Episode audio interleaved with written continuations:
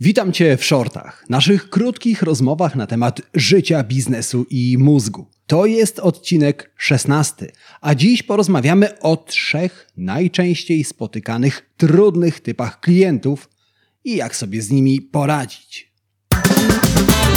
Zanim zaczniemy, dodam, że sponsorem dzisiejszego odcinka jest newsletter Marketing Navigator.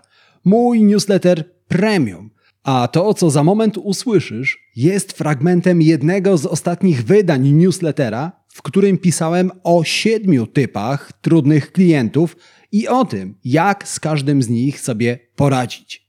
Jeżeli dzisiejszy odcinek shortów uznasz za przydatny, to w opisie znajdziesz link do newslettera Marketing Navigator.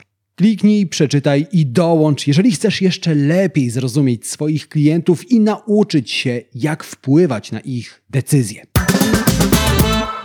Podobno idealni klienci nie istnieją. No ale cóż, nie można mieć wszystkiego, prawda? Częściej na swojej drodze spotykamy konsumentów, z którymi współpracuje się przynajmniej trudno. W rzeczywistości jednak Klienci nie chcą się spierać, tylko tak samo jak my, pragną, żeby współpraca układała się gładko.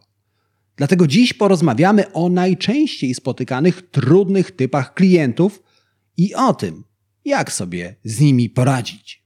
Typ pierwszy to klient niezmotywowany. To klienci, którzy najczęściej nie narzekają na brak pieniędzy.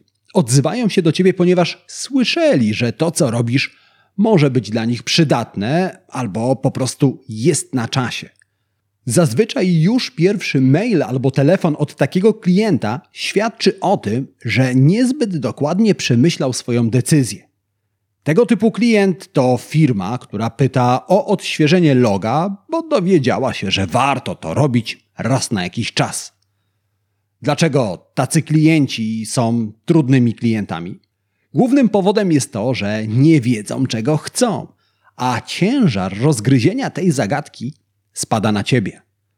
Biada ci, jeśli tego nie zrobisz, bo wtedy może okazać się, że klient dostanie produkt, którego wcale nie potrzebował. W efekcie nie będzie zadowolony ze współpracy. Czego tak naprawdę chce klient niezmotywowany? Musisz wyłożyć kawę na ławę jasno wytłumaczyć, czym jest, a czym nie jest Twój produkt lub Twoja usługa, jakie są ich zalety i ewentualne wady. Odświeżenie loga przydaje się, gdy firma chce nieco zmienić wizerunek lub dotrzeć do nowej, na przykład młodszej grupy klientów. W przeciwnym razie taka usługa będzie tylko niepotrzebnym kosztem. Jak w takim razie pracować z klientem niezmotywowanym? Z jednej strony musisz zadać mu właściwe pytanie, a z drugiej musisz nauczyć się czytać między wierszami, ponieważ klient nie powie ci wprost, czego potrzebuje. Dobra wiadomość jest taka, że jeśli trafnie odgadniesz potrzeby klienta niezmotywowanego, to zostanie on z tobą na dłużej. Druga kategoria to klient niecierpliwy. To całkowite przeciwieństwo klienta niezmotywowanego. Wie, czego chce i chce tego natychmiast. To, że najbliższy termin masz za miesiąc, nie interesuje go wcale. Dlaczego klient niecierpliwy jest trudnym klientem? Ponieważ skupia się przede wszystkim na sobie i najpewniej nie rozumie, w jaki sposób pracujesz. Dlatego terminy, które ci narzuca, albo są trudne do dotrzymania, albo kompletnie nierealistyczne. To oczywiście prowadzi do spięć i nieporozumień. Ale czego tak naprawdę chce klient niecierpliwy? Z dużym prawdopodobieństwem jest niecierpliwy z konkretnego powodu. Może ma problem, o którym nie chce ci powiedzieć, a który musi natychmiast rozwiązać. Może chodzi o jego przekonania.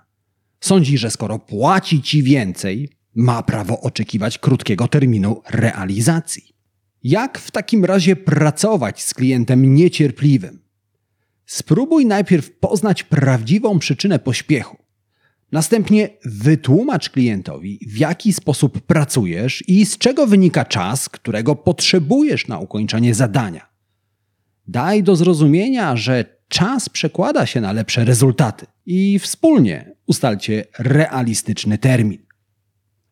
Kolejna często spotykana kategoria to klient narzekający. Łatwo go rozpoznać. Większe logo, zielony napis jest zbyt zielony. Zupa była dobra, ale zasłona. Łatwo go rozpoznać, ale trudno go zadowolić. Dlaczego ten klient jest trudnym klientem? A czy naprawdę trzeba to tłumaczyć? W takim razie, czego on chce? Zazwyczaj więcej uwagi. Możliwe, że nie potrafi inaczej jej na siebie zwrócić. A czasem pragnie po prostu mieć kontrolę nad zleceniem. Okej, okay, to jak pracować z klientem narzekającym? Przede wszystkim daj mu pewną swobodę. Pozwól mu decydować o przebiegu zlecenia. Jednak wytłumacz, że skoro ty godzisz się na pewne ustępstwa, to i on powinien liczyć się z podobnymi. Jeżeli to możliwe, przedstaw mu krok po kroku plan działania. Niech poczuje, że ma nad nim zdrową kontrolę. To oczywiście nie wszystkie kategorie trudnych klientów. Jeżeli chcesz poznać pozostałe i dowiedzieć się, jak z nimi pracować, zapraszam Cię do newslettera Marketing Navigator.